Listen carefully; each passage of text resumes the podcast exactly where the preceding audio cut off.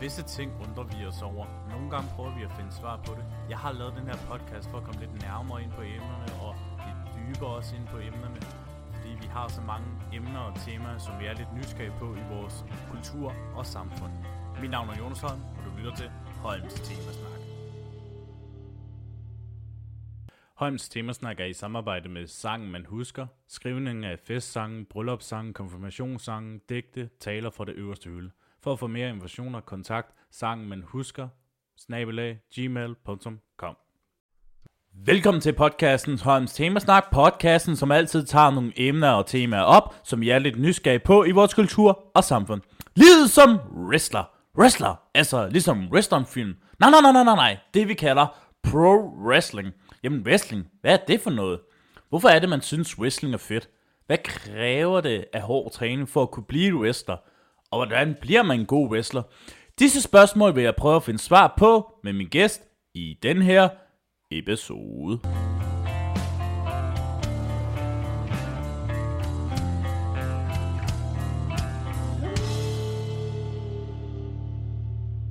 Og inden vi går i gang med dagens episode, så vil jeg bare lige gøre opmærksom på, at vi har optaget det via Zoom, fordi det gør det lidt lettere på vores hverdag i forhold til, at Kim han bor i midten af Jylland omkring Randers, og jeg bor jo som sagt i Slagelse. Så jeg har prøvet i hvert fald mit bedste for at få lyden til at lyde godt, både for mig selv, men også for jer lytter. Det var bare fordi jeg lige at gøre opmærksom på dette, så rigtig god fornøjelse med dagens episode. Min gæst i dag er ham, vi kalder for Danmarks hårdeste wrestler. Han har wrestlet i rigtig mange år, og man kan jo kalde ham en legende inden for dansk wrestling.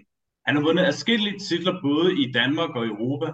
Han er fire gange dansk wrestlingmester, har vundet en del tag team titles i udlandet og Danmark.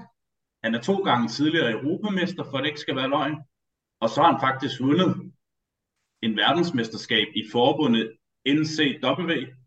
Der er ikke mange, der kan blære sig over sådan ser vi. Så vi kender ham som øh, uh, Chaos, men han går under navnet Kim Tenning. Kim, velkommen til. Mange tak, Jonas.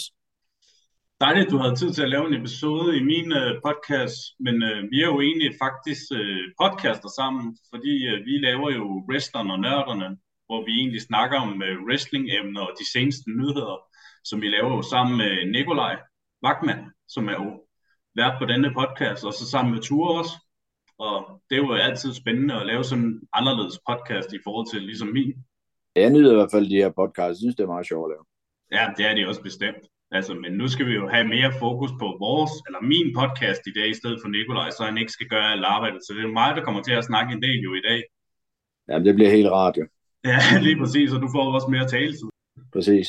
Så, nå, men uh, Kim, udover at du er wrestler i Danmark, vil du ikke fortælle uh, ellers uh, lytterne, hvem du er og hvad du laver til daglig? Jamen, øh, til daglig, der øh, har jeg mit eget rengøringsfirma, så øh, arbejder jeg som øh, vikar på et øh, bosted i Randers, øh, så jeg er handicaphjælper, så det er sådan set, hvad jeg øh, render rundt og laver. Det var da godt nok mange jobs, du alligevel har. Ja, men jeg arbejder cirka i snit 300 timer om øh, måneden, så, så jeg, jeg, jeg arbejder en del. Det er i hvert fald det, man kalder en workhorse, eller hvad man nu ellers kalder det, ja. eller arbejdsnarkoman. Man, man, kan kalde man, man kan kalde mig meget, men doven, det er ikke en af tingene, tror jeg. Nej, lige præcis, det var også det. Øh, for jeg lytter, som ikke sådan helt ved det, øh, der var jo en dokumentar i 2007, hvor Dansk Brugvæsling havde lavet en øh, dokumentar, der hedder Blod, Sved og Springskaller. Der har Kim, altså dig, været med, og diverse wrestlere også været med, og så en velkendt øh, navn, som jo desværre ikke er her i dag, Sidney Lee. Øhm, bare lige sådan lige hurtigt og kort, Kim. Øh, hvordan var det egentlig at endelig komme lidt måske på mainstreamet på øh, dansk tv endelig? Ikke, jeg må indrømme, jeg kiggede ikke så meget op i det dengang. Altså, øh, så jeg har egentlig aldrig rigtig, jeg har egentlig aldrig rigtig interesseret mig for at komme øh, på tv og sådan noget, så det var sådan lidt tilfældigt, det hele bare skete, så jeg tror jo egentlig, jeg var det ikke gået op for mig før bagefter, at der egentlig var en masse, der sad og så det på tv og sådan noget, så, ja. så jeg vil da ønske, hvis det skulle være, havde det nok været, havde det nok været bedre rustet til det nu, end vi var dengang, for der var ikke nogen af os, der enten skider om, hvad fanden vi lavede, for at sige Nej, det. Altså, det. Jeg kan også godt huske det der episoden, ud, episoden også kom ud, ikke? Altså, det var jo altid sådan lidt specielt, ikke? Fordi man egentlig fulgte jer meget dengang, og så lidt af det sådan surrealistisk, man så jer på tv lige pludselig. Ja. Så, altså, øh, jeg, jeg havde jo kamera holdt til at rende mig i røven øh, et halvt år i træk nærmest. og den følelse der, det føles som om at være med i Paradise Hotel. Ja, ja, det, det kan jeg godt, øh, godt ja. sætte mig i, hvordan øh, det er sgu lidt specielt. Men altså, jeg lærte de her kameraer gutter at kende og sådan noget, så det var sgu egentlig meget sjovt. Men der var desværre alt det sjove, alt det sjove, vi lavede, det kunne, det kunne nok desværre ikke rigtig sendes på tv. Nej, det kunne jeg godt forestille mig dengang. og for dem af jer lyttere, der egentlig er interesseret at høre historien, så gå ind i Wrestleren og Nørderne og høre afsnittet Blod, Sved og Springskaller. Der er både øh, del 1 og del 2, hvor at øh, Nikolaj tager sammen med Kim og den tidligere formand for Dansk Wrestling, øh, Daniel Grønlov, så de fortæller om rejsen både i del 1 og del 2, hvis I skulle være nysgerrige. Så Nå, Kim, øh, hvornår begyndte du egentlig at interessere dig for wrestling? Jamen, det gjorde jeg sådan set i øh, 1986. Ja, der var i hvert fald ikke født. Nej, lige præcis. Ej, jeg er 91, så ja. Men, øh, men, men hvad fik dig egentlig til, at du egentlig synes, øh, det var fedt dengang? Jamen, det var sådan set min far, fordi han har jo, øh, han har jo lavet wrestling i Tyskland øh, på sådan et, øh, hvad hedder sådan noget, festival øh, marked ting hvor du ved, der var stod en stor stærk mand og udfordrede tilskuerne, så kom man op og skulle møde wrestleren. Ja, okay. Der var min far en af dem, der tog imod den her udfordring. Så min far var meget fascineret af det her wrestling noget. Øh, og så begyndte de at sende det på øh, det, der hed Sky, øh, og det kunne vi jo heldigvis tage hjemme med mig på det tidspunkt. Og så var det faktisk min far, der sad og så det, og så siger han, prøv at komme og se det, det skulle du lige prøve at følge med i. Og så siden der, der har jeg sådan set været hugt. Ja, fordi det, er jo, det største forbund, der er jo egentlig i verden, det er jo WWE, og ja, som egentlig er den største og egentlig det mest velkendte navn, der er jo i verden for wrestling. Øh, men hvad fik dig egentlig til at synes, du egentlig skulle være wrestler? Jamen altså, jeg er jo selv bryder, øh, så jeg var meget fascineret af alle de her kast, de kunne lave. Fordi i brydning, der er det jo tit sådan, jamen, som, som øh, uh, ungdomsbryder, drengebryder, der kan du godt lave alle de her flotte kast i nogle gamle. Men der er tit, når du så bliver, hvad skal man sige, voksenbryder, seniorbryder, så, øh, så, så bliver bryderne så gode og stærke, at så sker der ikke så meget i kampene. Så jeg kunne godt lide at se, at øh, man kunne lave alle de her flotte kast på hinanden, så det var egentlig det, der fascinerede mig i starten. Jamen, jeg kan jo også huske, at dengang jeg faktisk var til prøvetræning hos jer faktisk. Øh, jeg tror, det var både 7, jeg tror ikke, du var med der, men i 8 kan jeg huske, du var med der.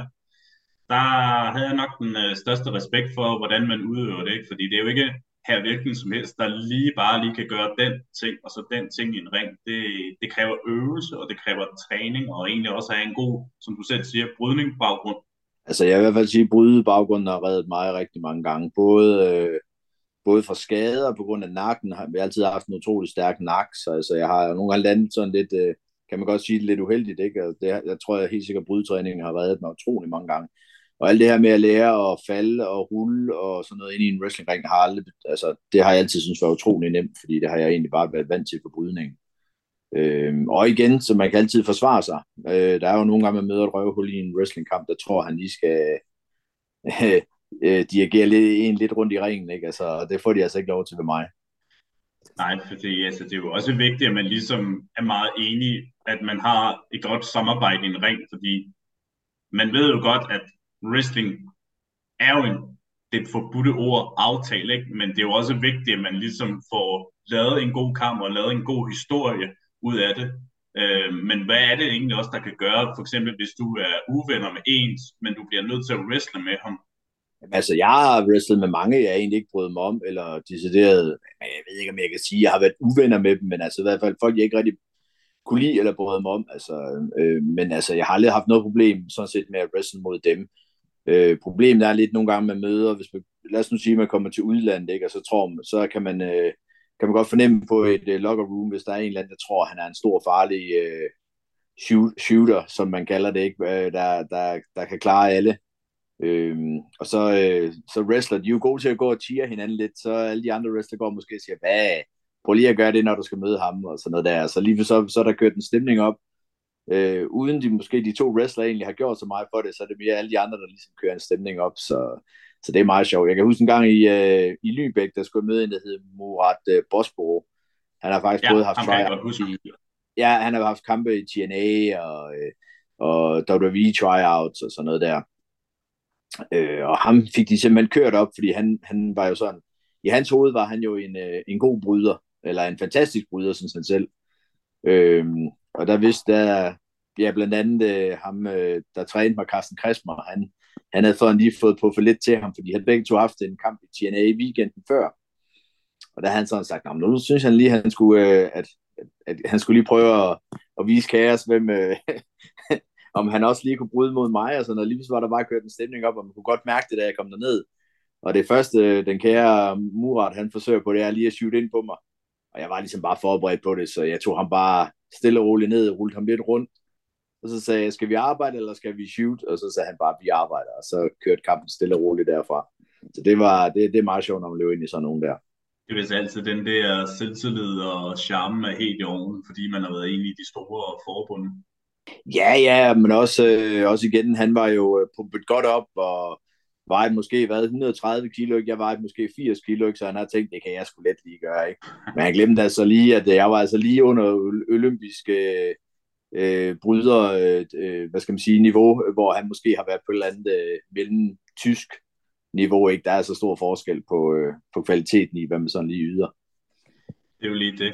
Men øh, Kim, hvis vi kommer helt tilbage igen, hvem så du egentlig op til, dengang du egentlig begyndte at se wrestling?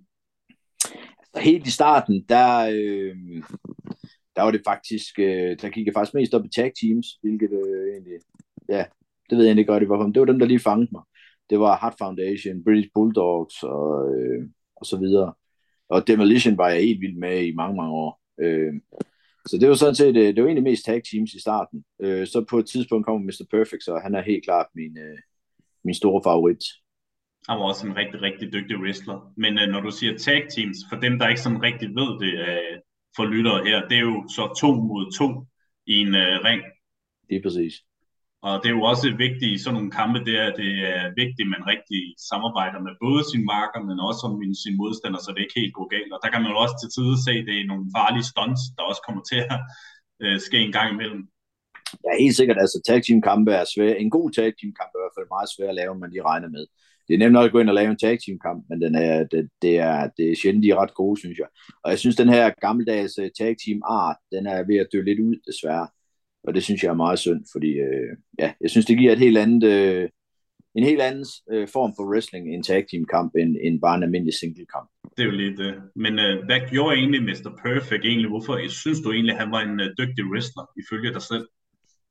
Jamen altså, grunden til, at jeg nok synes, han var god, eller det er det, der fangede mig først i hvert fald. Altså, jeg synes jo egentlig, han kunne stort set alt. Øh, men det var hans, øh, jeg synes, han var fantastisk til at sælge de andre, få de andre til at se gode ud. Og det var ligesom den første gang, hvor det gik op for mig, fuck man, det er egentlig ham, der sørger for, at de andre ser fantastisk ud, ikke? fordi man kunne bare se, hvordan han arbejdede og kunne bombe rundt og falde rundt. Og, og det så anderledes ud end mange andre, synes jeg. Det kan jeg også godt lide. Jeg kan godt lide, når folk skiller sig lidt ud. Lige præcis. Men uh, wrestling, Kim, som sagt uh, tidligere, det er jo en kæmpe ting i USA, og som, hvor WWE er den største forbund i Men hvordan kan wrestling måle sig i forhold til Danmark her? Jamen, altså igen, jeg tror, øh, jeg tror, man skal lige klappe øh, hesten lidt i Danmark og tænke, at vi er et lille land, vi har ikke ret mange wrestlere, og for at være helt ærlig, så er kvaliteten jo ikke, altså, den er god øh, på, på en, på, øh, man kan godt lave nogle, øh, øh, nogle helt ok øh, wrestling shows i Danmark, men altså, de er slet ikke på, øh, de er slet ikke på det udlandske niveau. Altså, jeg vil ved med, de bedste wrestlere i Danmark, de, øh, vil ligge nummer hvad, 50 i England for eksempel, og sådan noget, ikke? Altså, der findes bare så mange, der er gode i, øh, i for eksempel England og Skotland i forhold til Danmark.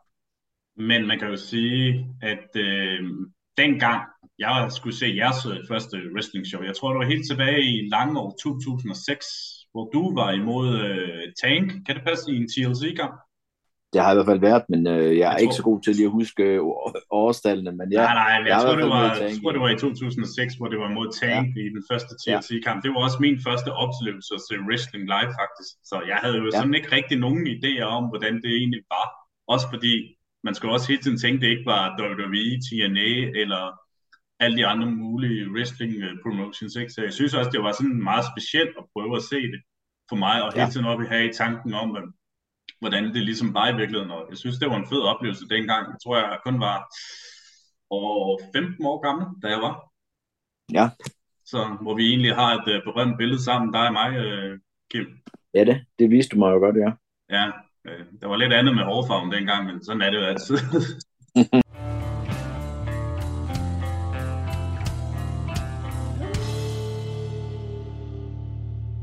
Men øh, hvornår ifølge dig selv begyndte wrestling i Danmark sådan at opstå? Jamen altså, øh, jeg startede jo ved den kære Asbjørn Ries helt tilbage i, har det nok været 1993 eller sådan noget, ikke? Så, øh, så, så det er sådan der, hvor jeg ligesom fandt ud af, at der var mulighed for at lave noget wrestling. Øh, mig og Tank øh, trænede jo øh, nede på en ungdomsskole, bare for sjov på nogle madrasser, tilfældigvis. Øh, og sammen med en, der hed øh, Peter, opdagede vi, at, øh, eller ja, vi så jo Asbjørn på, på TV3 på det tidspunkt, og han sagde jo, at han havde, eller var wrestler og havde en wrestlingskole op på Nyhøb i morges, så vi kontaktede ham simpelthen øh, og fik lov til at komme derop og, og, og skulle træne. Ja, og Asbjørn Ries, han er jo sådan en meget velkendt øh, herre her i Danmark, som egentlig er berømt at sige ubehagelig og spise jeres morgenmad og leve sund og rask. Øh, hvordan synes du egentlig, nu ved jeg jo godt, at folk har jo lidt en blanding mening med ham, øh, af dem, som han har trænet med og det, men hvad er Asbjørn Ries for dig? Jamen Asbjørn Ries er en, der kunne have fået wrestling frem dengang, hvis han havde givet at gøre noget ved det han tænkte så desværre kun lidt på sig selv, og så på, øh, hvor mange penge han lige kunne tjene hurtigt. Men han, havde han været lidt klog, så, øh, så kunne han sagtens få wrestling frem dengang, og havde gjort noget mere for at træne, få gang i noget træning for wrestling. Men problemet var jo lidt, at han ikke selv kunne træne folk. Så vi var jo sådan lidt, da vi kom derop, der stod vi bare og tænkte, ja, ikke? Øh, det, det han ja. forsøgte at vise os, det havde, havde vi jo allerede lært af os selv nærmest. Ikke? Øh, altså da vi kommer derop blandt andet, ikke? Altså, jeg ved ikke, om du har lagt mærke til det, men, men det var i hvert fald en ting, vi ikke havde lagt mærke til dengang. Det var jo, at man arbejdede på venstre side i wrestling. Og det vidste Asbjørn for eksempel ikke engang dengang. Vi arbejdede bare videre på højre, som vi heller ikke havde opdaget. Ikke?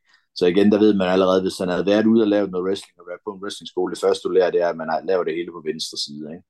Ja, men jeg, jeg kan også bare, nu har jeg sådan helt hørt en del øh, podcast øh, jeg tror, det er det der body slam wrestling, hvor der er også rigtig mange, der snakker omkring Asbjørn Ries og deres oplevelse dengang. Men hvordan sådan oplevelsemæssigt havde du det dengang, og hvordan er dit forhold til Asbjørn Ries i dag? Jamen altså, jeg har aldrig kun øh, sådan personligt med Asbjørn. Øh, vi er jo vidt forskellige, øh, sådan ren øh, personlighedsmæssigt, men altså, øh, igen, altså, det var ham, der gav mig min første wrestlingkamp, og det har da altid været taknemmelig for. Altså, det er jo, ens første kamp, øh, den havde, altså jeg havde, jeg havde ikke fået, jeg havde ikke fået gang i wrestling, hvis det ikke havde været på grund af Asbjørn, så altså det, det synes jeg, at han skal have stor ros for at, at, hjælpe mig i gang med. Men, øh, men altså, så kom jeg også bare videre, ikke? fordi han kunne ikke rigtig, altså, han kunne ikke drive det videre. Det kan man jo sige, det var en skam, men altså, Asbjørn som wrestler, til træning kunne han faktisk lave nogle ret fede ting, altså, øh, han var jo en stor, stærk mand, ikke? Altså, han kunne jo fandme bare løfte en, øh, en, en mand på min størrelse på det tidspunkt, der var det måske været øh, 70 kilo, ikke? Altså, han kunne jo sagt med bare lige løfte mig op i en arm, smide rundt i luften og kyle mig 20 meter hen ad jorden, hvis han ville. Han var jo stærk, ikke? Altså, og til træning, så kunne han, løbe, så kunne han godt lige øh, lave moonsault og en kold en baglands salto og sådan noget. Det er der altså ikke ret mange på den største, der kan. Så altså, han havde de atletiske evner, men, øh, men desværre, når der så kom publikum på, så er det ligesom, så er der et eller andet, der stod klik ind i hans hoved, så kunne han ikke huske noget, finde ud af noget, øh, så blev det bare noget råd. Altså, jeg tror aldrig nogensinde, jeg har set en god Asbjørn Rigis kamp, fordi det er simpelthen bare en gang rodet lort, for at sige det pænt. Det kan være, at præstationsangsten også havde måske på spil her. Ja, men det undrer mig lidt, fordi han er jo egentlig meget sådan, øh, altså, han kan godt lide at være på jo, og øh, for eksempel når han skal stå og lave noget med hans stærkmand og sådan noget, så virker han jo stor og selvsikker, og også når han sådan skulle træne nogle unger og sådan noget, altså der var han jo, øh, altså han elskede jo at høre sig selv snakke og alt sådan noget, der var jo ikke noget der. Men øh, jeg ved ikke, hvad der skete, når han var oppe i en wrestlingring, så, øh, så, så kiggede det ikke i hvert fald. Og man kan jo sige, for dit vedkommende, så har der aldrig været noget præstationsangst. I hvert fald, hvad jeg har oplevet det live, og set det på YouTube, eller hvor man ellers ser din øh, wrestlingkamp. Nej, altså, jeg synes egentlig ikke... Øh, jeg synes aldrig sådan lige, jeg har problemer med at, øh, at være alt for nervøs. Jeg synes altid, det er altid rart, hvis man kan have lidt spænding, inden man skal ind, ikke? fordi så er man også lidt mere tændt. Men altså, jeg må indrømme nogle gange på de dance shows, hvis man har rendt rundt og skulle lave en helt vild masse, og samtidig skulle nå at tænke på, at man lige skulle have en kamp. Altså, der er nogle gange, der er nærmest løven ind, og så har jeg egentlig ikke rigtig haft tid til at tænke over noget som helst andet. Nå, nu skal jeg sgu ind og have en kamp, ikke? Så øh, sådan, sådan kan det jo gå ind imellem. Men altså, det med nerver og sådan noget, det har jeg ikke haft, har jeg ikke det store af. Igen, jeg har det jo sådan, wrestling, det er jo ikke, skal man sige, det er jo ikke rigtig sport. Altså, jeg, jeg kunne sagtens have nerve på, da jeg dyrkede kampsport og sådan noget, ikke? men der kan man så også få en røvfuld. Det synes jeg ikke, i wrestling der er det ikke helt på samme måde. Det er mere bare, ja, jeg har det så, gud, jeg har det sjovt, og man skal ikke være bange for at lave fejl, fordi der kommer altid fejl i en wrestlingkamp. Og det er jo det, der egentlig bringer videre til mit øh, næste spørgsmål. Hvor vigtigt er det, man egentlig træner sig op til wrestling? For man kan jo tydeligt se på hvilken som helst at komme ind i en ring, at der skaderne egentlig kan være helt seriøse, hvis det går galt.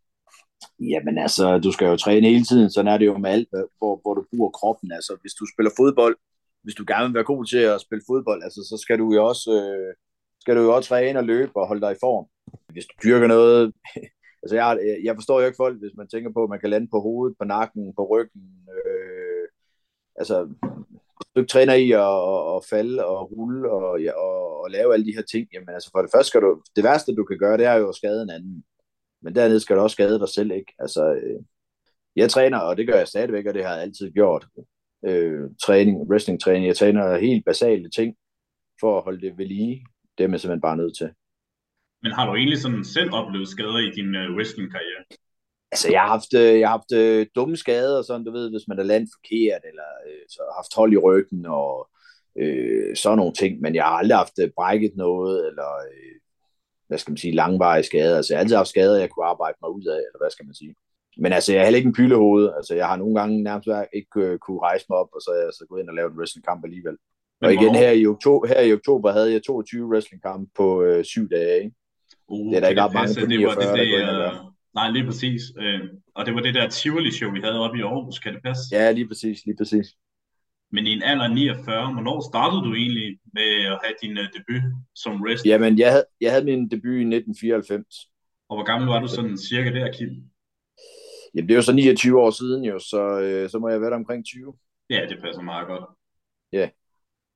Så man kan jo sige, at du var næsten, ja, hvis vi siger, at det er 23 i år, så er det jo næsten 30 år, du har wrestlet. Ja. Yeah.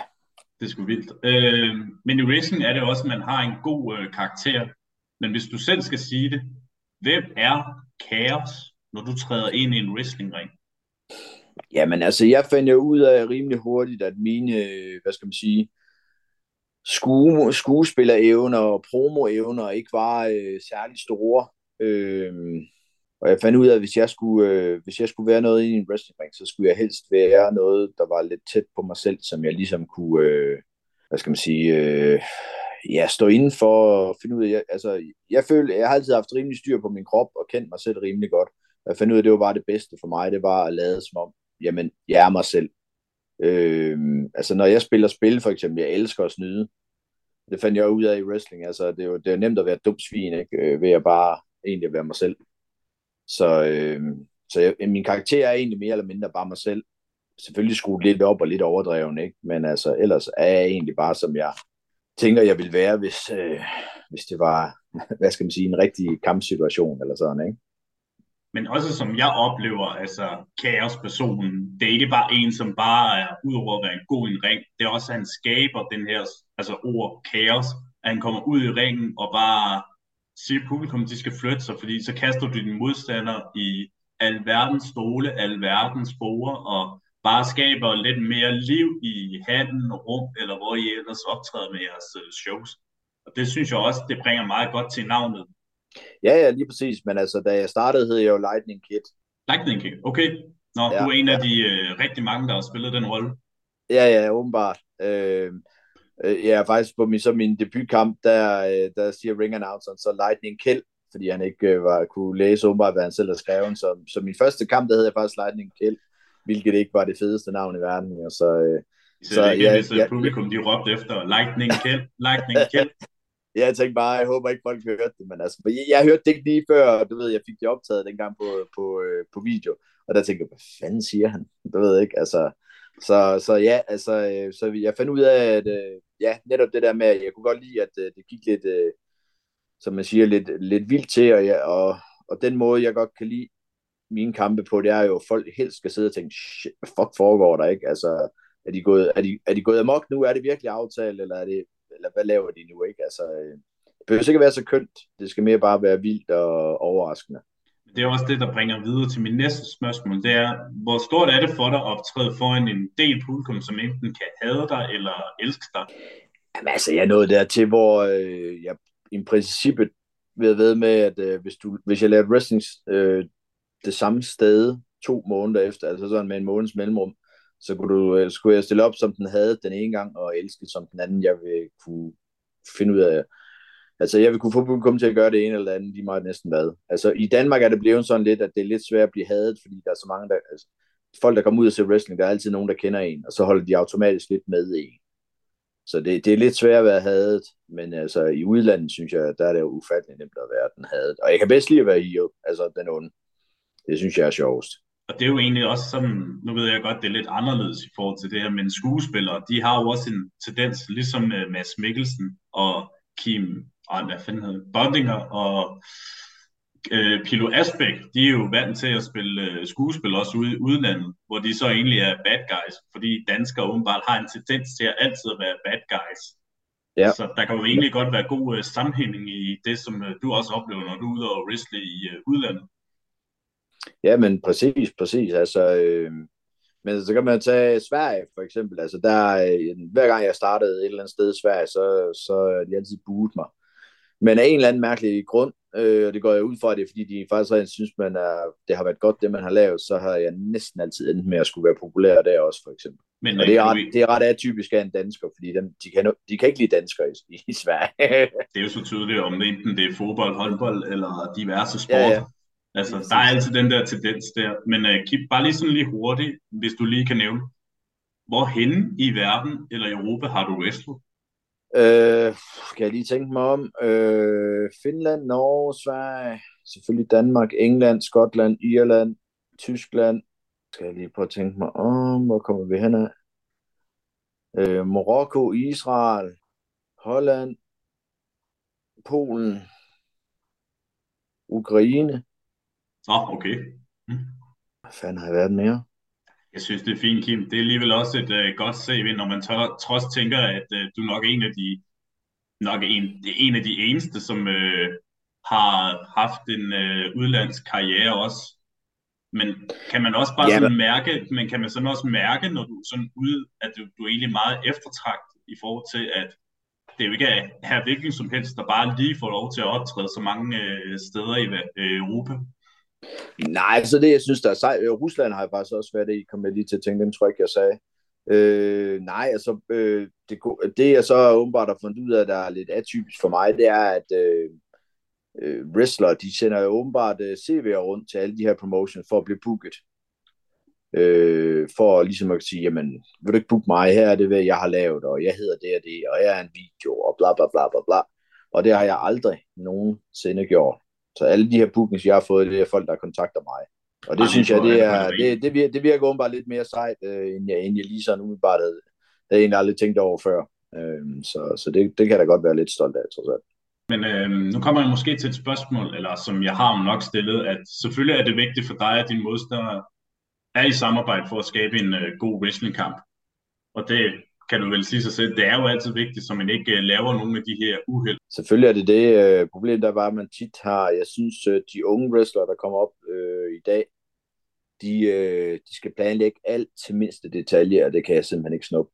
Uh, jeg nåede dertil, og det har egentlig været i mange år, hvor jeg, hvor jeg faktisk helst ikke vil snakke ret meget om kampen, men egentlig bare gå ud og lave en kamp. Men, men uh, det er der ikke ret mange, der kan finde ud af, desværre. Men når du så skal lave en kamp, gør I det så på selve dagen, eller er det uger op til det?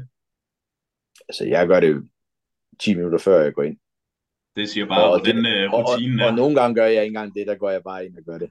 Altså, jeg prøvede, jeg prøvede en gang nede i Tyskland, første gang jeg blev booket noget, der hed Pro Wrestling Fighters. Øh, der, ja, jeg skulle så have åbnet kampen, det ved jeg ikke, så sad jeg fast i trafik på vejen nedad.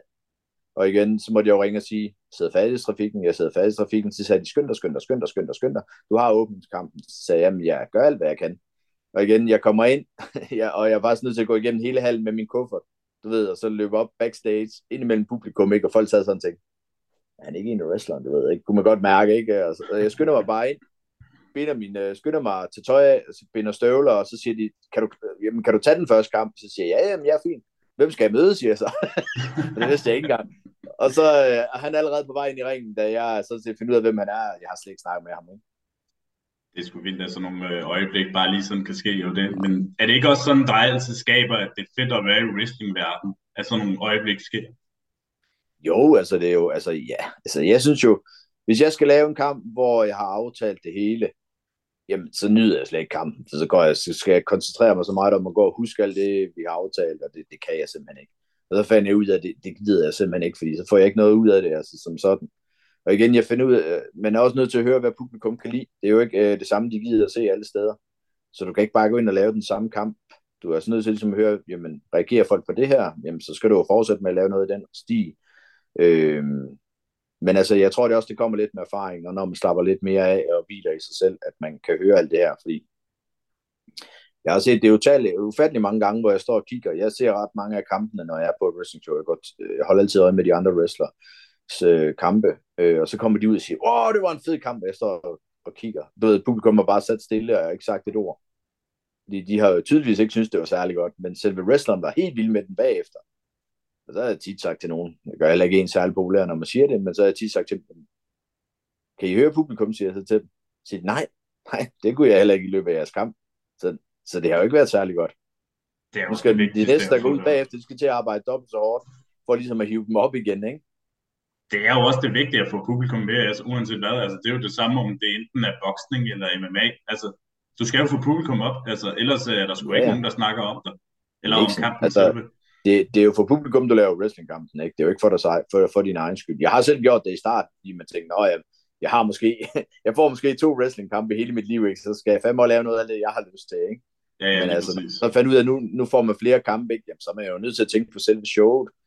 Øh, man skal også tænke på, hvor man er placeret på et show. Du kan ikke bare gå ud. Øh, jeg har tit, eller ikke tit, det lyder måske lige lidt overdrevet, ikke? men jeg har nogle gange prøvet at gå ud og så bare gøre alt, hvad jeg kan for at, at lave den bedste kamp. Ikke? Og så kommer man ud bagefter, og kan man godt mærke, det kan godt være, jeg synes, øh, man ved godt, man har lavet en god kamp, men det man kan godt mærke på øh, dem ude bagved, de måske, synes måske ikke lige det, det fedeste, fordi man har ikke efterladt en skid til dem, der er bagefter. De står bare og tænker, for helvede, jeg har lige lavet alt det, vi skulle lave, ikke? Nu står vi på røven her, ikke? Fordi vi ved ikke, hvad vi skal lave nu, og sådan noget.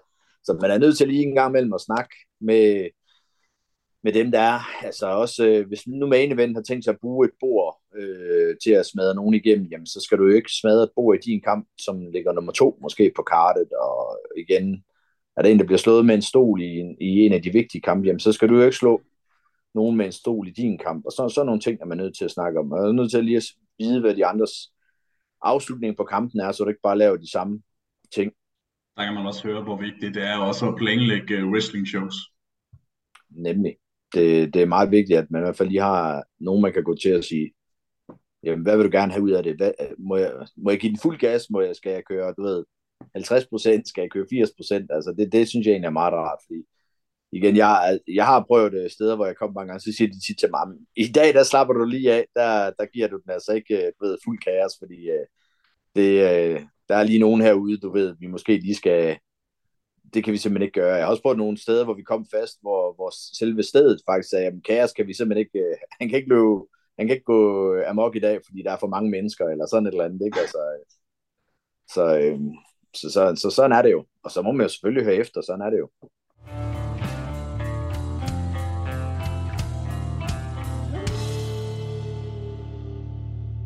Kim, jeg kom egentlig sådan til at tænke på øh, lønnen i dansk wrestling. Hvordan er den egentlig?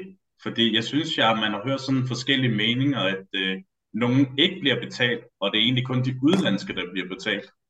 Øh, I dansk øh, pro-wrestling, der er det meget forskelligt, hvem øh, der bliver betalt. Øh, jeg har det jo sådan, at øh, hvis jeg har hjulpet nogle øh, unge knejder med at træne dem op, øh, lige siden de var små, øh, givet dem de her muligheder, og så videre, og så videre, så øh, forventer jeg faktisk ikke, at de skal have penge for at lave et wrestling show.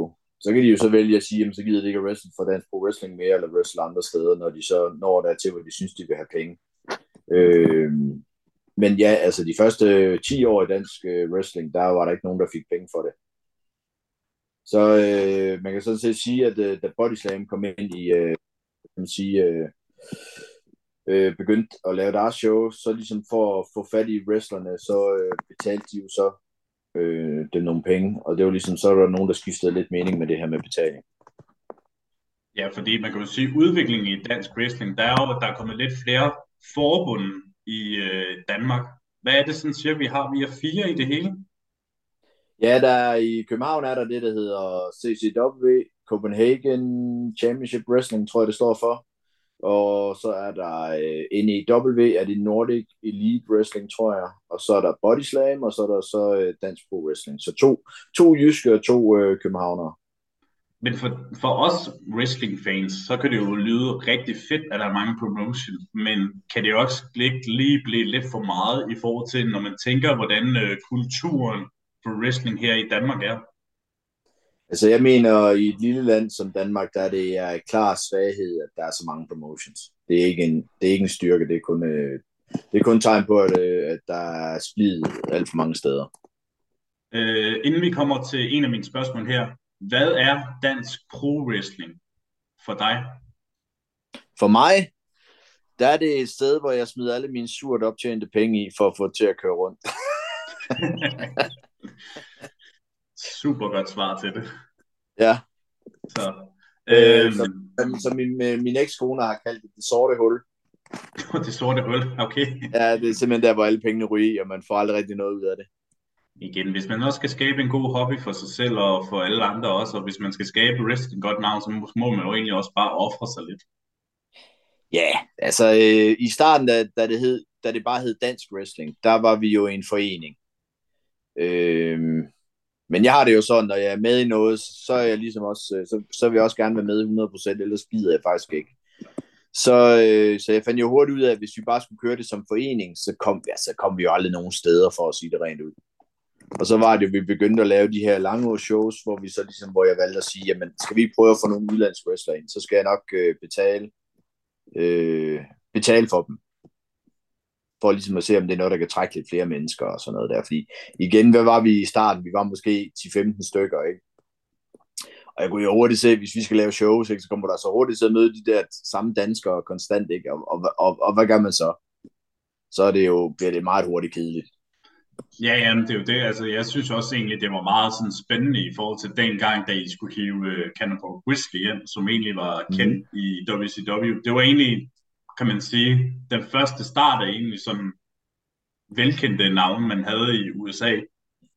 Ja, øh, og så begyndte I jo så som følgende at tage nogle tyske wrestlere også op. Ja, ja. Øh, men Cannibal Grizzly boede jo i Hannover på det tidspunkt, så han var jo ligesom en del af tyskerne, kan man sige, på en måde alligevel, selvom han egentlig var fra USA. Jo. Det var det. Øhm, Kim, hvad er den største wrestlingmænd, du har haft af oplevelse som wrestler? Det ved jeg sgu egentlig ikke rigtig. Øh, altså, jeg har haft ufattelig mange gode minder, men lige hvad der er det største, uh, det ved jeg faktisk ikke. Øh, skal jeg prøve at finde på et eller andet, jeg lige kan... Altså, du er selvfølgelig frit valg til at nævne flere, hvis der er. Ja, men altså, det, det lidt sjove ved wrestling er, at det, folk tror jo tit, at det er, fordi man har haft en god wrestlingkamp eller sådan noget. Men altså alle mine minder med, alle, altså mine favoritminder med wrestling, det er jo sådan set det, man oplever, hvad skal man sige, til, til når man er ude at rejse øh, som wrestler og rejser rundt og sammen med andre wrestlere, sådan noget, alt det sjove, man laver sammen og, og sådan nogle ting. Altså det er egentlig det, jeg husker mest. Altså der, jeg tror, jeg vil sige, jeg måske har haft været 1200 kampe i min karriere, ikke? der vil jeg tro, jeg har glemt 1000 af dem, fordi altså, jeg kan sgu ikke huske sådan noget længere. Øh, så jeg ved sgu ikke, de største minde, altså jeg vil sige, øh, jeg vil sige, øh, når, når, når vi har haft nogle gode shows i Danmark med, øh, med store, med store tilskuertal, og der, der har givet noget godt overskud og sådan noget, det er jo, det er klart at foretrække. Øh, men, jeg bliver i hvert fald væsentligt bedre humør, end øh, når vi har et, øh, der giver øh, ret mange øh, tusind minus. Så, så altså bare, ja, men jeg har haft rigtig mange, altså igen, jeg vil jo heller ikke lave det her, hvis jeg ikke synes, det var sjovt. Jeg blev faktisk snart lige med en i går, ja, det kan jeg så lige sige til dig, jeg var jo i Aalborg i går, hvor øh, Body Slam lavede wrestling show jo faktisk. Ja, det er rigtigt. Ja, øh, og der var jeg jo op, fordi, fordi vi har jo et show i Aalborg til marts, så jeg tænker, nå, jamen, hvis der er mange mennesker inde og se et wrestling show, og, øh, og det sted, vi skal lave wrestling show, det ligger en kilometer fra der, hvor Body Slam laver det. Så jeg tænkte, de folk, der kommer til Body Slam show, kan det i hvert fald også komme dertil, hvor vi er jo. Så, da, så vores plan, det var jo så at gå op og stå og dele flyers ud, når folk tilskuerne kom ud fra Body Slam show. Så det gjorde vi simpelthen i går. Men der kom jeg jo så at snakke med en del øh, wrestling fans, der kom ud jo, ikke?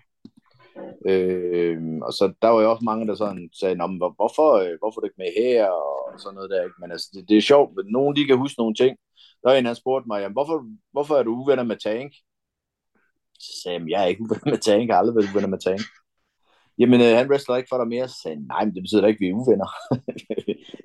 vi, er bare, vi er bare ikke lige enige om, hvordan vi skal... vi er bare ikke enige om det sådan, hvad skal man sige, øh, ren wrestling, øh, hvordan vi lige skal køre det sammen. Men altså, han tænkte bare så på min flyer, så ham skal jeg jo så møde i Aalborg faktisk, så jeg kunne bare sige, værsgo, jamen du kan bare komme om to måneder, så kan du se uh, Kaos mod Tank igen, ikke? Så, så det synes jeg, der var lidt sjovt sådan, ikke? Øh, bare lige to hurtige spørgsmål. Har du wrestlet for Bodyslam? Nej, nej, nej, nej, det kommer jeg heller aldrig til, det kan jeg roligt sige dig. Okay, og Tank, det er jo, øh, som rigtig navn hedder Christian Vester. Er det, det er første gang i mange år, du skal wrestle ham? Ja, det må det være. Altså, jeg kan faktisk ikke huske, når vi lige sidst wrestlede, men det er i hvert fald 10 år siden, vi har wrestlet sammen. Men øh, han, er, han, han er stadigvæk den, jeg har wrestlet mest mod. Jeg tror, jeg har haft i hvert fald 100 kampe mod Tank nærmest sådan igennem tiderne. Ikke? Altså, vi, vi havde jo nærmest kun hinanden at træne med at wrestle mod i 10 år i træk, ikke? Så, så ja. Ja, men man kan også godt sige, at I har også følt hinanden i uh, jeres wrestling-karriere, sådan meget godt samarbejdsmæssigt. Um, Ja, ja, men altså, vi startede jo samtidig, altså, så øh, igen, så man, altså, jeg har det sådan, jeg, jeg tror ikke, der er nogen, jeg hader i wrestling, vel, altså, det, jeg, det synes jeg simpelthen ikke, at wrestling er værd nok til at skulle hade folk for. Øh, men jeg tror, der er en del, der ikke kan lide mig, eller havde det måske lige så meget sagt, men der er i hvert fald en del, der ikke kan lide mig. Altså, hadet ordet er egentlig også meget et stort ord at sige, men at det måske også er bare, at man hellere skal bruge ordet, man ikke bryder sig om, i stedet for ja, ja, lige, andet. Lige præcis. Lige præcis. Altså, jeg får jo tit, jeg får jo tit skudt i skoen, at jeg hader og har en krig kørende med body slam, ikke? Hvor jeg bare, som, nu sagde jeg, jeg var afsted med en, der hed øh, Peter i går, øh, øh, fordi deroppe på skroen, jeg havde ikke været der før, det var skroen, øh, Body Slam holdt deres øh, wrestling show på, der er to udgange, kunne vi så ligesom øh, se på øh, den der tegning over skroen, så vi blev enige om, vi det var nok på, vi stillede os ved hver udgang og ligesom stod og tog imod, når gæsterne kom ud. Øh, og Peter der, det er ham, der har øh, lokalet, hvor vi træner i, i Søften. Og han har jo kendt mig nu i, hvad, halvandet års tid. Stod vi også snakket om det, ikke? så siger han så, jeg kan egentlig ikke forstå alle dem her, der siger, at du hader bodyslam, og der er krig mellem dansk pro wrestling og bodyslam. Han sagde han også, jeg har aldrig hørt dig sige et ondt ord om bodyslam nogensinde. Så sagde jeg, det tror jeg, altså jeg, jeg joker da sådan, du ved, selvfølgelig med at sige, at bodyslam, er noget lort og alt sådan noget, altså, men det er jo bare sådan for sjov, altså jeg har, altså, jeg har jo ingen, øh, igen, jeg har aldrig set et body slam show før i går, så kunne jeg så sidde og se det lidt udenfra, ikke, altså det er første gang, jeg ser noget med et body slam show overhovedet, så jeg, ja, så jeg ved ikke rigtig, hvorfor øh, folk tror, at der er den her krig. Der er i hvert fald nogle andre, der må have krigen, fordi det er ikke mig, der har den, for eksempel. Altså, øh, jeg, jeg har ingen anelse, men øh, der var også nogen, de, de, ville, ikke, øh, de vil ikke stå uden for at give flyers ud, fordi de mente, så ville, ville uh, træde body slam over tæerne, men jeg havde bare sådan, jamen, altså, det er jo folk, der kommer ud fra et wrestling show, der, altså, jeg, jeg synes, det var dumt ikke at gøre det, altså, øh, det havde været federe, hvis man kunne have sagt til Body Slam, jamen gider jeg lægge nogle flyers på jeres stole til alle tilskuerne, så kan de komme om to måneder og se et andet wrestling show i Aalborg. Men det er måske lige at, at stramme den, det vil jeg så godt sige, ikke? Men altså, så en rent forretningsmæssigt synes jeg, det er dumt ikke at gå op, og når der er 200 mennesker og se et wrestling show, hvorfor skulle man så ikke gå op lige at vise dem, jamen, der er et andet wrestling show også. Jamen ja, for jeg kan ikke helt sådan huske det. Var det ikke Sonne og hans bror Christian, som egentlig har uh, Body Slam? Jo, jo, det er det. det, er det. Jo, godt nok. Uh, hvordan havde du, nu inden vi kommer til det næste, uh, hvordan havde du det egentlig at se Body Slam Wrestling for første gang? Ja, men så sige, jeg stod... Udover, du nok kendte de fleste wrestlere, der var der. Ja, ja, men altså, jeg stod jo så udenfor og kiggede ind igennem en glasdør, hvor der var en anden dør åben ind til der, hvor jeg, jeg kunne ikke se hele, hvad skal man sige, jeg kunne ikke se hele ringen, men jeg kunne se det meste af det. Jeg, jeg så den, øh, den sidste halvdel af showet, øh, stod jeg så. Så, øh, altså, jamen det ved jeg ikke, jeg tænkte egentlig bare, det er det samme. Men men der er jo, der er jo så også mit problem med, at, øh, at, øh, det, de kalder, øh, når man, når man bruger de samme wrestler, det synes jeg jo ikke er... Altså, wrestlerne synes jo, det er en fantastisk idé, at vi skal bruge de samme wrestler, alle fire forbund for eksempel. Men det synes jeg jo overhovedet ikke. Jeg synes faktisk, det er ret dumt, at vi bruger de samme wrestlere. Jeg synes, det var bedre, at vi delte dem op imellem os. Det var også derfor, jeg valgte at sige, jamen prøv at høre, jeg, jeg cutter alle dem, der, der wrestler for de andre promotions, dem gider jeg ikke at bruge alle dem, vi bruger dansk wrestler nu, det er dem, vi selv har trænet op her det sidste halvt års tid, og så et par enkelte af dem, der er ikke wrestler for Body Slam og de andre forbund. Så det Der er så sige, lige, der er lige Nitro Green, som wrestler som center. Men igen, der er så stor forskel på Nitro Green og center, så du ved, det er jo ikke helt samme karakter. Jeg har også sagt, at du ved, hvis du har to vidt forskellige karakterer, så, kan- så kan jeg godt gå med til, at du ved, at man wrestler begge steder. Men altså ellers, øh, så, så bliver man simpelthen ikke... øh, Jeg synes, det er fedt, at vi kan sige, at vi har noget, de andre ikke har. Så i det vil stedet for- sige, Nordic Så- Elite og Body Slam og, hvad skal man sige, øh, ja, også CCW, ikke? Altså, det er jo stort set de samme wrestler, alle tre bruger. Så jeg har bare sådan, jamen, hvad skiller jeg ud? Det er jo bare det samme kampe og de samme wrestler, det, det er det samme og det samme og det samme, synes jeg lidt. så det vil sige, Chaos bliver bare i dansk pro wrestling. Det gør jeg jo siden øh, jeg står som, øh, hvad skal man sige, næsten hovedejer af det, så, øh, så vil det være dumt at, at gøre anden næsten, jeg vil sige. Ikke?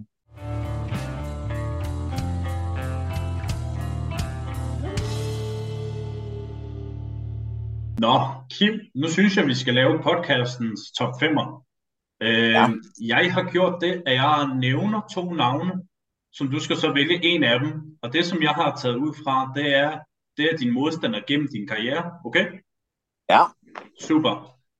De fleste tænker jeg, du kender, og dem, som sikkert er wrestlingnørder, der hører efter den her.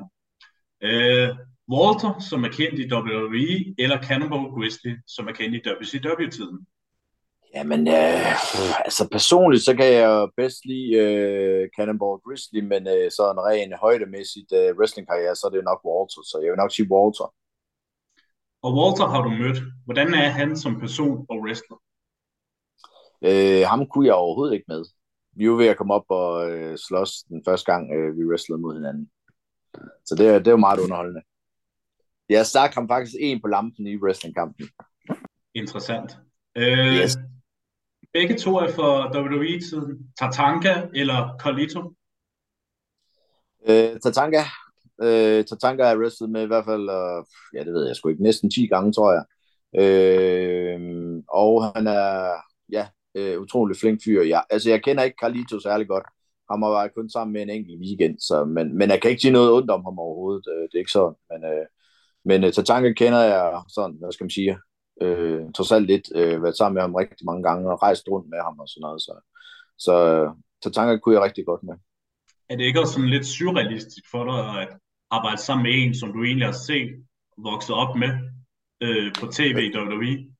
Jo, jo, helt sikkert, helt sikkert. Øh, det, det, skal man lige, øh, det skal man lige vende sig til, ikke? Men så- det, øh, ja, det er også noget, der er fedt, ikke? Altså sådan, selvom den første gang, jeg mødte Tatanka, det er i hvert fald en, en af de oplevelser, hvor der var fuld hus og øh, masser af mennesker, og, og du ved, vi stod ude bagved, han kendte jo ikke mig på det tidspunkt, og han sagde ligesom, jamen, vi, vi, vi laver min standardkamp, fordi jeg ved ikke rigtig helt, hvad du kan. Og jeg sagde til ham, jamen, normalt så plejer jeg at gøre sådan og sådan, og så sagde han, det gør vi ikke i dag, fordi vi laver bare min kamp. Og jeg tænkte, nej, jamen, det er, det er fair nok, det er sådan, det er. Så ind i kampen, da vi ligesom er halvvejs i kampen, så siger han øh, lige pludselig, øh, kast mig udenfor. Så siger jeg, skal jeg kaste dig udenfor? Det, du ved, det var, det var en af de ting, han ikke ville.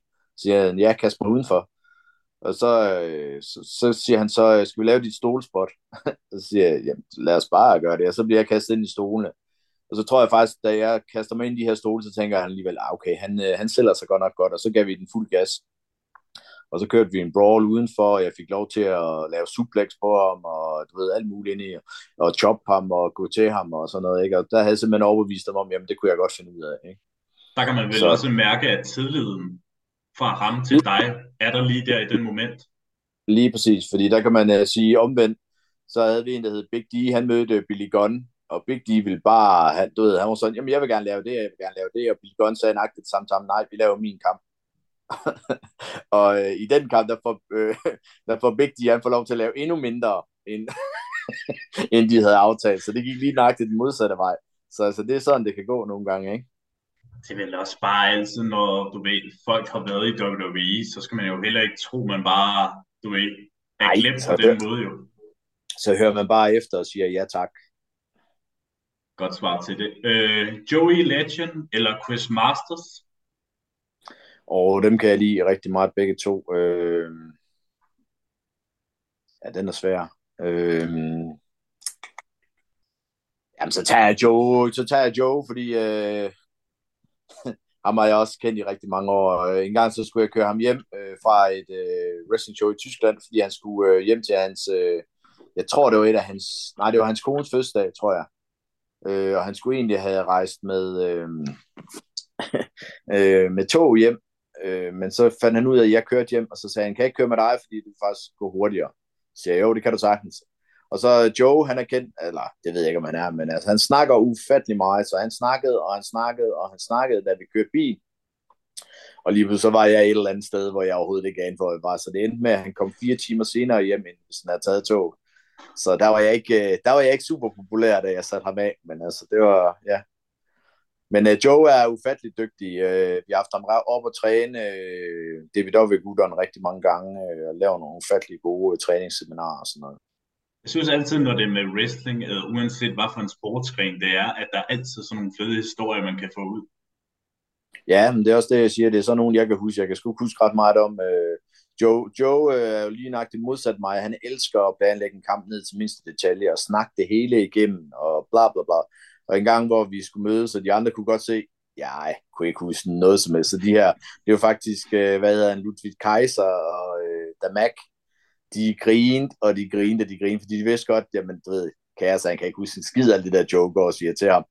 Og så øh, lige inden, så vi skal stå ind, jeg tror faktisk, vi havde med en eventen, for at det ikke skal være helt vildt, øh, helt løgn. Så siger Joe til mig, kan du huske det? Og så starter min musik, siger bare, jeg har glemt alt, og så går jeg bare ind. og de sagde bare, Joe han stod bare lige sådan, nej, det sagde du ikke lige, at du var ved at flække grin, da det stod derude bagved, og kunne se Joe, der bare tænkte, det var da lige godt sagt. Jamen, så ved man bare, at det er mindeværdige minder, man har der. Ja, lige præcis. Så, nå. Øh, Drew McIntyre eller Eric Young? Øh, jeg tager Eric Young, øh, fordi Drew, den idiot, ikke øh, mødte op, da han skulle og tabe titlen i, øh, i Dansk Pro Wrestling, da han havde den. Så det irriterer mig stadigvæk lidt. Ja, fordi Drew, han er jo et kæmpe navn i det i WWE. Hvordan ja, er ja. han, nu, nu siger du jo det der ordet idiot. Hvordan ja, øh, han... og hvorledes er han som person? Jamen, øh, jeg kan ikke sætte nogen... Øh, altså, jeg kunne fint med Drew. Øh, han, øh, øh, han skulle have mødt en tysker nede i... Øh, ja, selvfølgelig i Tyskland til et show. Øh, så så han, jeg var på øh, kartet, og så fik han simpelthen lavet kartet om, så jeg var med i kampen, fordi han gerne ville... Øh, så vidste han, der var en, igen en af han kunne stole på ind i kampen. Så, øh, så det var igen også et skulderklap. Øh, øh, man lige fik sådan, at øh, Drew Galloway han lige sagde, men øh, jeg vil gerne lige have kaos over i min kamp, fordi ham øh, kan jeg rent faktisk stå på. Og så elskede han, øh, når han slog mig i hovedet med en stol, så øh, sagde han altid blokér, eller sæt hånden op, og du ved, det gjorde jeg aldrig. Så han sagde altid, så han sagde bare hands, så, sagde jeg bare, så rystede jeg bare på hovedet. Okay, så fik jeg bare et das, du ved. Jeg synes, det var ret underholdende, at jeg aldrig satte hænderne op. Fedt. Øh, den sidste her, Mester Kennedy eller Marco Madsen? Åh, oh, det var også svært. Åh, oh, ja. Altså, øhm... men altså, det ved jeg sgu ikke. Øh, begge to er ufattelig flinke, øh, gode gutter. Øh, så tager jeg Marco. Øh, Mr. Kennedy var øh, super, super nem at arbejde med, og men Marco, øh, den kamp, jeg havde mod ham, øh, der skal du tænke på, at Marco har aldrig haft en wrestlingkamp, og vi, vi satte kampen sammen på dagen. Og var det ikke nede i hans øh, hjemby? Øh, jo, uden, uden, uden nogen af os har wrestlet mod hinanden, eller kendt, uh, været inde i ringen med hinanden før, det synes jeg alligevel ret imponerende, at han kunne gå ind og lave en uh, wrestlingkamp. Jeg tror ikke, der er ret mange, der tænker, at han aldrig nogensinde har været inde i en wrestlingring før den dag. Det skulle vildt at tænke på. Hvornår var det egentlig, I fik lavet den kamp? Oh. Bare, bare årstal. Altså, dato behøver du ikke at huske. Nej, jeg kan ikke længere huske årstal. Øh, et års tid efter, han blev vandt OL-sølv, tror jeg. Vildt nok, når man når egentlig også tænker på, at han er sådan okay kørende med sin UFC-karriere. Ja, ja, ja. Men, altså, han har altid været god til at køre karrieren, var jeg lige ved at sige. Ja, Øh, inden at vi lige sådan kommer videre, øh, Eric Young som person også, øh, du nævnte ikke lige så meget, udover at uh, Drew, han øh, var en ja, del at altså, sige noget om. Eric Young var utrolig sympatisk, og hans kone øh, var med også, og var utrolig sød. Altså, øh, og, og du ved, det er altid rart, når der kommer en, øh, hvad man kalder en, en stjerne op, og han siger bare, jamen, øh, I siger bare, hvad jeg skal gøre, så gør jeg det, og du ved, vi satte ham over, han skrev autografer, der var ingen problemer, og du ved, øh, Øh, han fik, øh, jamen, vi, sad, vi sad bare og diskuterede, fordi øh, jeg sagde til ham, du skal vinde i dag, siger han, nej, det vil jeg ikke, siger han så. Siger, jamen, jamen, vi skal bruge det storyline-mæssigt, at du vinder. Nej, han vil fandme hellere, du ved, han, det ville han sgu ikke, fordi nu kom han, og der, han kom nok ikke igen, og der var ingen grund til, at han vandt. Jeg sagde, men altså, du skal vinde, så vi sad faktisk og diskuterede. og det plejer normalt at være omvendt, du ved, folk vil vinde, ikke? Han, han sad bare og sagde, nej, det skal jeg ikke, og så sagde, jo, det skal du, du ved. Så det var totalt åndssvagt, men altså, det synes jeg var meget pudsigt bagefter, at vi havde sat og diskuteret en halv time, om han skulle vinde eller tabe. Okay, hold da op, når man tænker på, at han egentlig er sådan et kendt navn inden for wrestling i dag, og så alligevel sige, ja. at han gerne vil tabe. Ja, ja, lige præcis. Så der er, der er stor forskel, fordi der er mange af dem, de går, de vil vinde, og nogle de er, du ved, der kan du bare sætte dem til, altså at tabe eller vinde, de er fuldstændig glade. Det, det synes jeg jo så også er den attitude, man skal have, men jeg forstår godt, hvis du har været et pænt stort navn, og du kommer til et eller andet, øh, ja, et lille for, forbund i Danmark, og så tænker, ah, at jeg gider sagt ikke at tabe til sådan en eller anden lokal bundeknold. Men hvordan, øh, nu husker jeg jo kampen med dig og Grizzly øh, dengang. Øh, hvordan havde han det egentlig med at tabe til dig? Det var han øh, rimelig kold. Der var ikke nogen problemer der overhovedet. Okay, fordi jeg tænker jo, han er en øh, mand, som vejer 140, 60 kilo. Jeg tror, ja, jeg tror i hvert fald 160. Ja. Og når man han, var, tænker... jeg, han var nok det dobbelte af mig på det tidspunkt. Ja, det var også det, jeg tænkte, og jeg husker jo også uh, kampen med, at uh, han svingede dig egentlig nærmest rundt. Ja, han tager jo stort set bare mig i kampen, ja. Ja, og så det ender med, at det vinder. Og kan, kan jeg huske, hvis jeg husker rigtigt, at var folk de kastede med ting? Det... Jeg, tror faktisk, jeg tror faktisk, det var det show, hvor folk kastede ting ind, fordi de var utilfredse med resultatet. Godt tænkes. Godt eller tænkes. Med, med mindre det var planlagt eller ej, det skal jeg ikke kunne sige. Altså, jeg tror ikke, vi har planlagt, at folk skal kaste med ting, men altså, det er jo, jeg synes, det var fedt, hvis de gjorde det i hvert fald. jeg husker bare, at der var masser af toiletpapir på det tidspunkt. Det kan godt tænkes. Jeg kan ikke huske det. Det må jeg indrømme. Ej, det er også bare sådan, igen, jeg har sådan en god hjerne for at huske ting, Kim. Det er helt utroligt. Ja, ja, ja. Jeg har nærmest, jeg ved mere inden din karriere, end du ved selv. Ja, altså, jeg har nok, jeg har glemt, nok glemt mere, end de fleste skal huske. Altså, jeg kan ikke, øh, altså, ja, ja, igen, der var også en, øh, hvad fanden var det, jeg skulle skrive til en, hvad titler jeg havde vundet, ikke? Der måtte jeg gå ind og, på cage match og finde ud af det, fordi jeg tænkte, jeg kan overhovedet ikke huske, hvad fanden. Og der var også sådan, jeg tænkte, hvad fanden har jeg vundet den titel? Nå, det kan man bare se, ikke? Altså, det, det er sådan lidt spøjst. Det er lige det. Men at min, min hukommelse er, rim, altså, er rigtig dårlig. Lang karriere har du også haft, Kim. Øh, I 2017, så skete det, der endelig skete i Danmark, endelig i Royal Arena at WWE endelig kom til Danmark. Jeg havde jo min øh, kammerat med som ind, når vi skulle se wrestling. Jeg ved ikke, om du var derinde også, Kim? Det var jeg jo. Ja. Øh, jeg havde det den der fornemmelse med min kammerat her, og tænkte, ej, jeg tror sgu fandme ikke, de fylder Royal Arena op med wrestling og WWE. Det tror jeg simpelthen ikke på.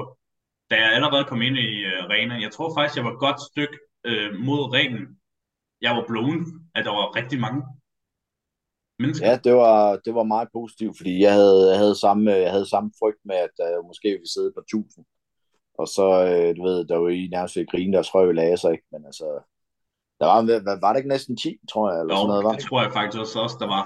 Og det var jo velkendte navne som Randy Orton, AJ Styles, Kevin Owens, Sami Zayn. Øh, hvordan havde du den følelse, at udover at se 10.000 i arenaen, at WWE endelig kom til Danmark? Jeg synes, det var fedt. Altså, det kunne da være fedt, hvis de kom en gang om året. Hvis man sådan skulle sige, din bedste kamp i karrieren, hvis du kan komme i tanke om det selvfølgelig, hvad er så det? Og du kan selvfølgelig nævne flere, hvor du bare egentlig synes, det var Jamen, en fed kamp. Jeg ved, ja, men jeg ved ikke, om jeg kan nævne øh, en specifik kamp som sådan. Altså, jeg kan sige, øh, jeg havde Robbie Dynamite som klart af mine øh, yndlingsmodstandere øh, af nogen, altså i min lille wrestling-karriere, fordi han lærte mig, han lærte mig stort set noget, hver gang jeg wrestlede mod ham. Øh, og jeg tog faktisk en titel fra ham i England, øh, eller jeg vandt den vist i Danmark, tror jeg faktisk, det kan jeg lige huske. Men jeg, jeg vandt i hvert fald en titel, en engelsk titel fra ham. Som man normalt aldrig øh, tabt, og der, ja, den eneste udlænding, der nogensinde har haft den titel, faktisk. Okay, så er det kun englænder, der har haft den, så det er meget cool. Øh, men han er klart min, altså hver gang jeg wrestler mod ham, så jeg, jeg kan ikke mindes en dårlig kamp. Øh, men igen, det kommer også ud af, når man har wrestlet mod hinanden mange gange, så lærer man hinanden at kende. Øh, jeg har mange favoritmodstandere, så, øh, eller favorit, øh, hvad man, ikke modstander, det kan man jo godt kalde, men favorit wrestler og wrestling mod, altså. Jeg har også altid tank, fordi vi har wrestlet så mange gange, har jeg også altid synes det var, det var ganske underholdende. Øh, øh, der var en øh, wrestler, der hed Rampage Brown, han har også været i øh, WWE NXT, ham kunne jeg også godt lide, men vi øh, tævede virkelig også bare hinanden. Altså vi havde, du ved, ligesom samme øh, indstilling med, jamen, du ved, vi kan godt gå lidt til hinanden, ikke?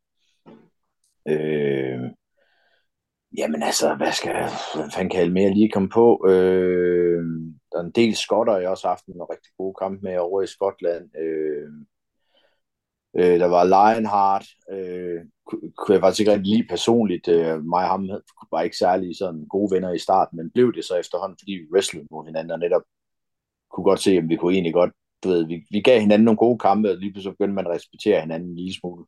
Og så blev endte det faktisk med, at vi blev venner og sådan noget der. Det er også meget cool, at jeg kan gøre det på den måde, ikke? Øh, øh, jeg skulle lige komme på nogle tyskere, synes jeg. Hvem har vi dernede? Øh, en, der hedder Le- Leon Van Gasten. Øh, han er så, hans gimmick er, at han er hollænder, men er tysker. Men altså, det er også en, en, en, øh, en gut, jeg har mødt rigtig mange gange, og jeg tror aldrig, jeg har haft en dårlig kamp med ham. Det er bare ligesom, du ved, nogen, nogen klikker det bare med øh, bedre end andre. Øh, så vil jeg også, øh, øh, der er måske nok den, den eneste person, jeg måske ikke bryder mig ret meget om. Øh, det er en, der hedder Kim Ball, en dansker, ham må du også kende jo. Ja, øh, jeg kender godt Kim øh, efterhånden. Øh, eller ja, ja. efterhånden, jo, jeg, jeg ved jo godt, hvem Kim er, ikke? og vi har jo også trænet sammen de der to gange i wrestling, og ja. har egentlig haft nogle meget interessante samtaler, både på skrift og face-to-face. Ja, ja meget, meget, jeg egentlig aldrig rigtig brød mig om, eller, eller aldrig kunne med personligt, men altså, når vi wrestlede mod hinanden, så synes jeg egentlig altid, vi var gode til at få det bedste ud af hinanden, så egentlig kan jeg aldrig komme på en dårlig, hvad skal man sige, wrestling-oplevelse med ham som sådan. Øh, så er jeg altid nyt at wrestle mod Erik Isaksen fra Norge, fordi øh, igen, øh, hver, hver gang jeg wrestlede mod ham, så er der altid en af os, der blev bustet open ved et uheld. Øh, stort set. Som regel ham, men, øh, men det var også en ganske sjov statistik, vi havde kørende på et tidspunkt. Øh, så, men der er, der er mange, vil jeg sige. At, øh, Tatanka synes jeg også var fed at wrestle mod altid, fordi vi, altså, vi hyggede os, altså, når vi gjorde det, ikke? fordi vi kunne slappe af, og vi hjalp hinanden og sådan noget. Jeg elsker, når man bare kan slappe af og give den fuld gas, og man kan mærke, at publikum også synes, det er fedt.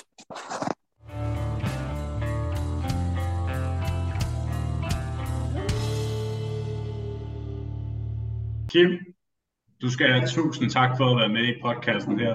Det har været fedt, at du har haft lyst til at lave et såkaldt en crossover fra den anden øh, podcast. Ja, ja, det var fedt. Det var fedt at være med. Øh, men her til sidst, øh, Kim, har jeg stillet dig til et opgave at komme med en sjov anekdote-historie. Nu har du kommet med en rigtig mange i episoden her. Men jeg har det sådan altid, at jeg slutter af med min podcast sammen med min gæst, at øh, de skal komme med en sjov anekdote-historie, de har. Så Kim, har du en til mig her? Ja, men jeg ved ikke, hvis jeg skal komme med en sjov øh, historie, så er det nok mere, at øh, jeg ikke... Øh, jeg ikke kan lide tatoveringer, og alligevel så det lykkedes mig en eller anden mærkelig grund at få lavet øh, to tatoveringer på tv, øh, blandt andet på blodsæde og springskaller, og så det der tattoo-program, der var på TV3, det synes jeg er lidt en øh, sjov statistik at have, at øh, en, en mand, der faktisk ikke kan lide tatoveringer, så ender jeg med at have hele min ryg proppet med en stor tatovering, og, og en på side, en på min ribben. Så øh, det synes jeg, der er sådan en, en, en sjov historie, som ikke er ret mange nok øh, ligesom har prøvet. Så alle mine tatoveringer, de er blevet lavet øh, på live tv. Øh. så det, det, det, det synes jeg er meget sjovt. Det skulle faktisk også egentlig imponerende, når man tænker på. Men er det jo også det, som jeres citat altid har været? Smerten er ens ven. Ja, ja, smerte min ven, ja, ja. Det er blandt en af tatoveringen, der hedder det, tror jeg nok faktisk. Jeg ved ikke helt, jeg tror, de skrev det lidt forkert. De skrev, smerte er din ven, eller du ved. Så, så det der citat, det er som blev lidt, øh, lavet lidt om. Jeg tror, det står på to forskellige måder på to t-shirts, så står det på en helt anden måde på min ribben, men det er så noget af den stil, der smerte af din ven, ja. Lige præcis. Øhm, her til sidst, har du noget reklame, du egentlig vil sige, inden øh, vi afslutter det hele? Nej, altså jeg har det jo bare sådan, gå ud og hvis man godt kan lide wrestling og ikke har oplevet noget wrestling live, så gå ud og se noget dansk wrestling, altså, øh, og det gælder for så vidt muligt alle de forbund, der er. Altså jeg synes, øh, det er ikke altid, jeg er enig om, hvordan de andre bliver booket og alt det her, men altså, jeg synes jo bare, man skal gå ud og se noget wrestling og opleve det.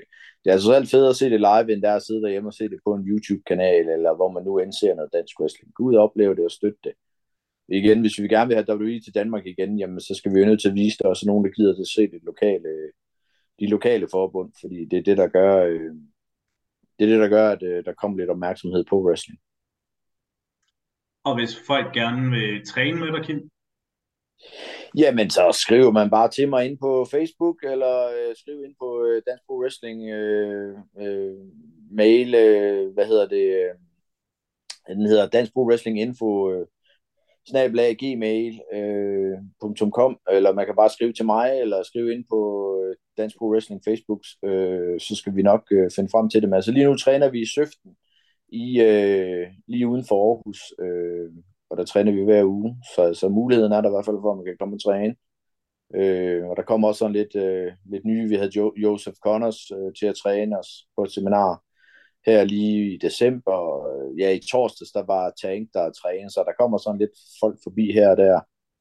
Så øh, det er meget cool, og vi har trænet øh, seks nye navne op her i løbet af et halvt år, som alle sammen laver wrestlingkampe nu, ikke? Så øh, nogle gange så kan det altså gå stærkt med at komme med og komme ud og lave noget. Så, så har du en wrestler ind i dig, så synes jeg, at det vil være helt dumt øh, ikke at komme ud og give det en chance.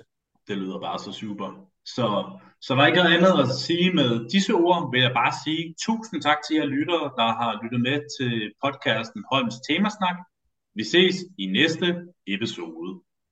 Og inden vi slutter af dagens afsnit, husk nu at gå ind på min øh, Facebook-side og Instagram-side Holms Temasnak for at få de seneste nyheder omkring podcasten her. Og så således også kigge på min TikTok, hvor jeg altid lover de sjoveste videoer, og hvad jeg nu end kan finde på. Og husk nu gerne også give nogle gode anmeldelser inde på øh, Facebook-siden, og også på Spotify, Google eller Apple Podcast, hvor du endelig hører din foretrukne podcast ind. Tusind tak, fordi I har lyttet med. Holms Temasnak er i samarbejde med Sangen Man Husker, skrivning af festsangen, bryllupssangen, konfirmationssangen, digte, taler for det øverste hylde. For at få mere informationer, kontakt Sangen Man Husker, snabelag, gmail.com.